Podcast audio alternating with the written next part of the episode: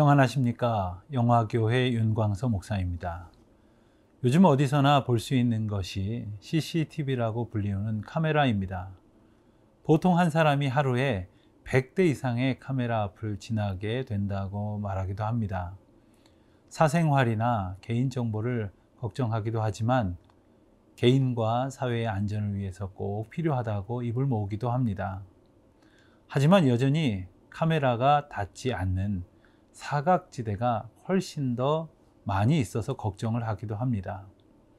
그러나 하나님의 목전에는 사각지대란 없습니다.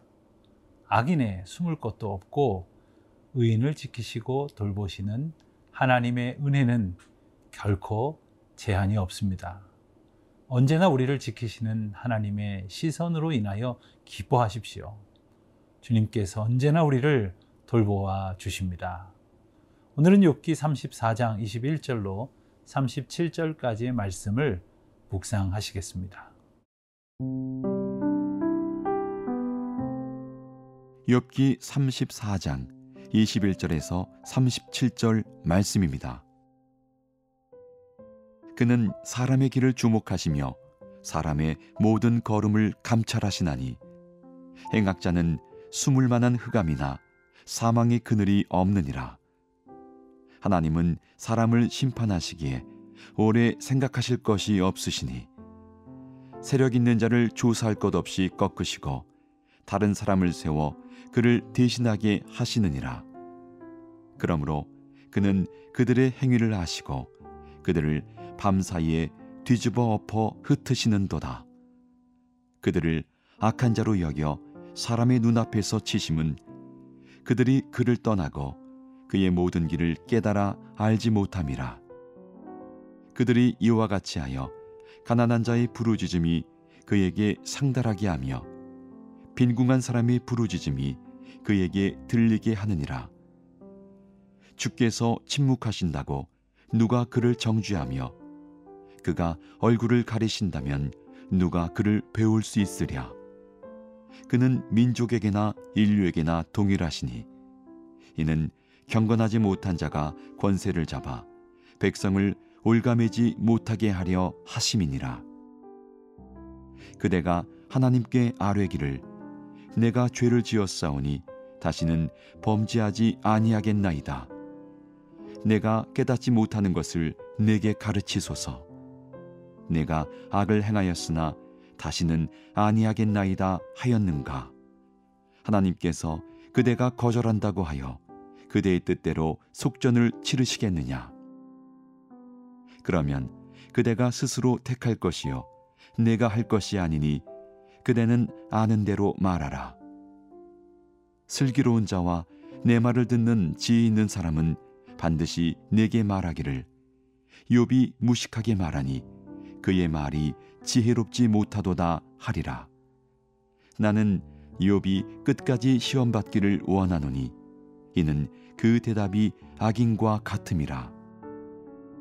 그가 그의 죄의 반역을 더하며 우리와 어울려 손뼉을 치며 하나님을 거역하는 말을 많이 하는구나. 하나님께서는 모든 인생의 길을 주목하시고 그 모든 걸음을 살피시며 모든 것을 다 아시는 분입니다. 이 사실은 두 가지를 우리에게 일러줍니다. 그것은 주님이 우리의 모든 길을 지켜보시면서 지금까지 그리고 앞으로도 우리를 보호하시고 인도하신다는 사실이며 또 한 가지는 주님이 인생의 모든 걸음을 아시기에 이것으로 주님이 판단하실 기준을 삼으신다는 것입니다. 주님의 감찰은 부당한 감시가 아닙니다. 주님이 우리를 살피신다는 사실은 평안과 함께 신실한 삶으로 우리를 이끄십니다. 코람데오라는 말을 잘 아실 것입니다. 하나님 앞에서 라는 뜻의 라틴어이죠. 우리가 알든 모르든 우리는 하나님 앞에 거하는 피조물입니다. 이것을 깨닫고 사는 것이 은혜요, 복입니다.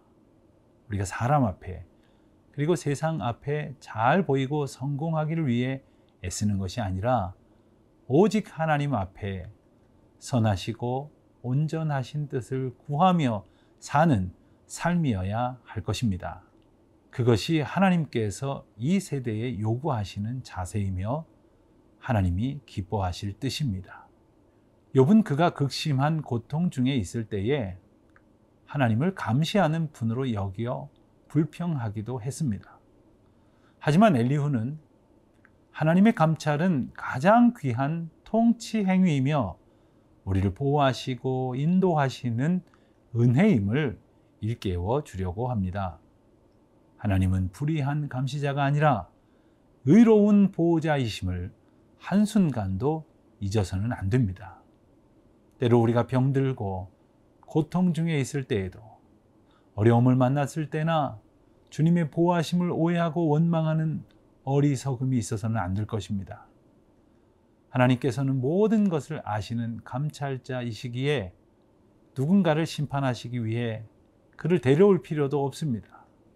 하나님의 공의를 따라 악한 자를 사람의 목전에서 꺾으시고 멸하시는 분이십니다. 이러한 하나님의 심판은 당연히 의로운 일이며 사람들이 눈 앞에서 치심으로 그분의 다스리심을 나타내십니다. 그 목적은 당연히 모든 사람들이 악에서 떠나고 신실한 삶을 살아가게 하시기 위함입니다.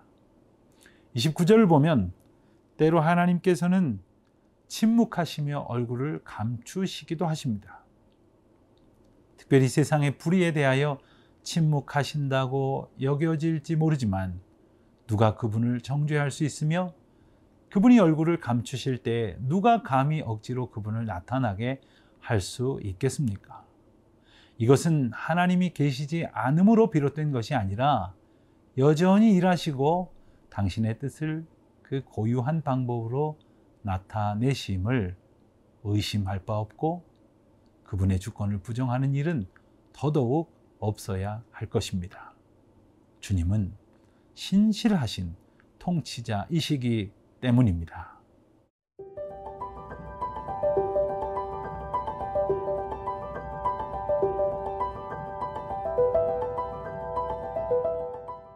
엘리후가 강한 어조로 요백에 권면하는 이유는 욥이 자신을 의롭다고 했기 때문입니다.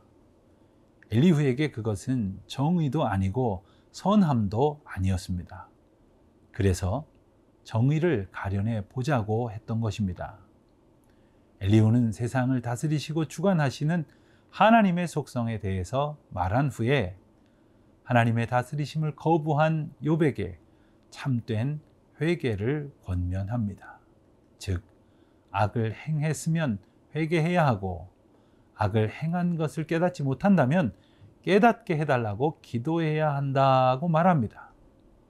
31절과 32절 말씀을 통해 이렇게 회개했느냐 묻습니다.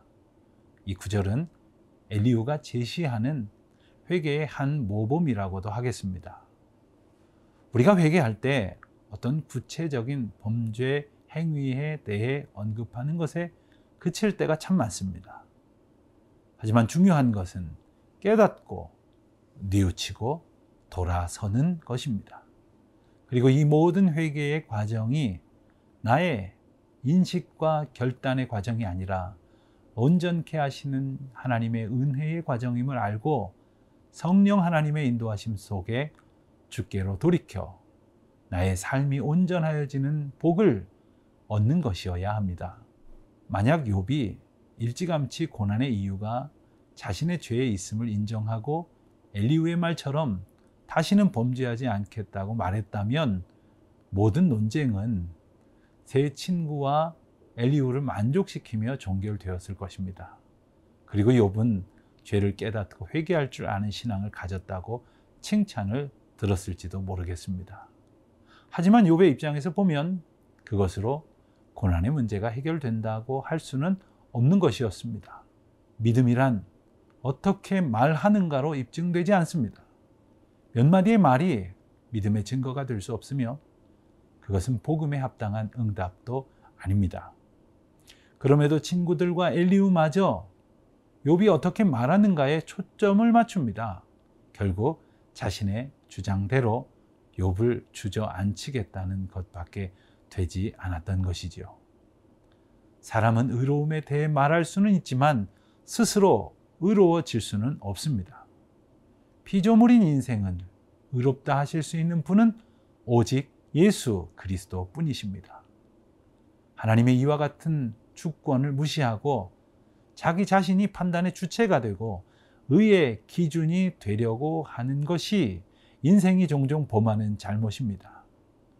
내 생각에 가득 찼던 그 자리에 주님의 말씀과 인도하심과 뜻으로 온전히 채워지고 순종함으로 따라 살아가는 기쁨을 누리는 것이 인생이 누릴 가장 고귀한 기쁨인 것입니다.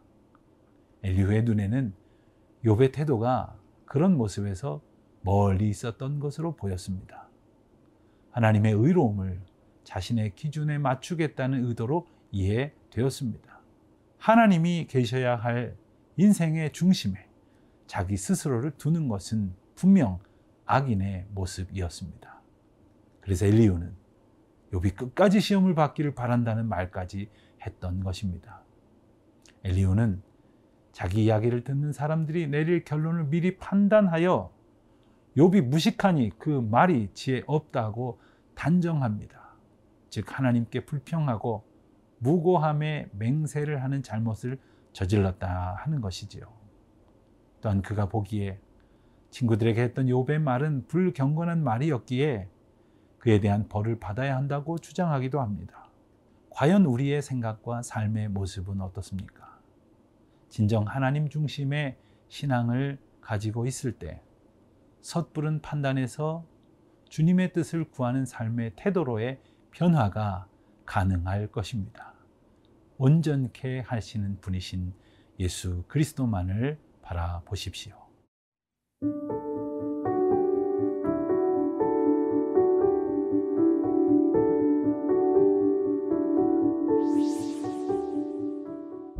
저희의 삶을 온전히 감찰하시는 하나님, 저희 생각과 모든 언행을 아시는 주님께서 오늘도 저희를 지켜 보호하여 주심에 감사를 드립니다. 저희의 생각에 옳은 대로 살아가는 것이 아니라 주님의 인도하심에 기뻐함으로 순종하여 그 길을 가게 하옵소서. 예수님의 이름으로 기도드립니다. 아멘.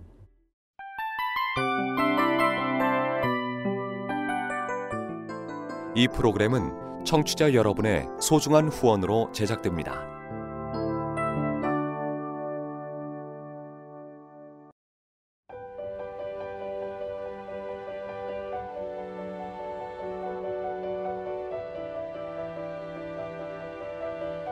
세상에는 수많은 교회들이 있지만 더 깊이 있는 말씀 강해를 찾기 위해 크기로만 교회를 선정하지 않습니다.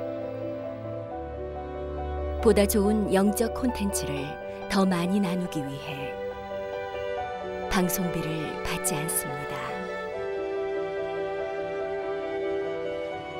1년 365일 복음만 전하고 싶어서 우리는 광고를 하지 않습니다.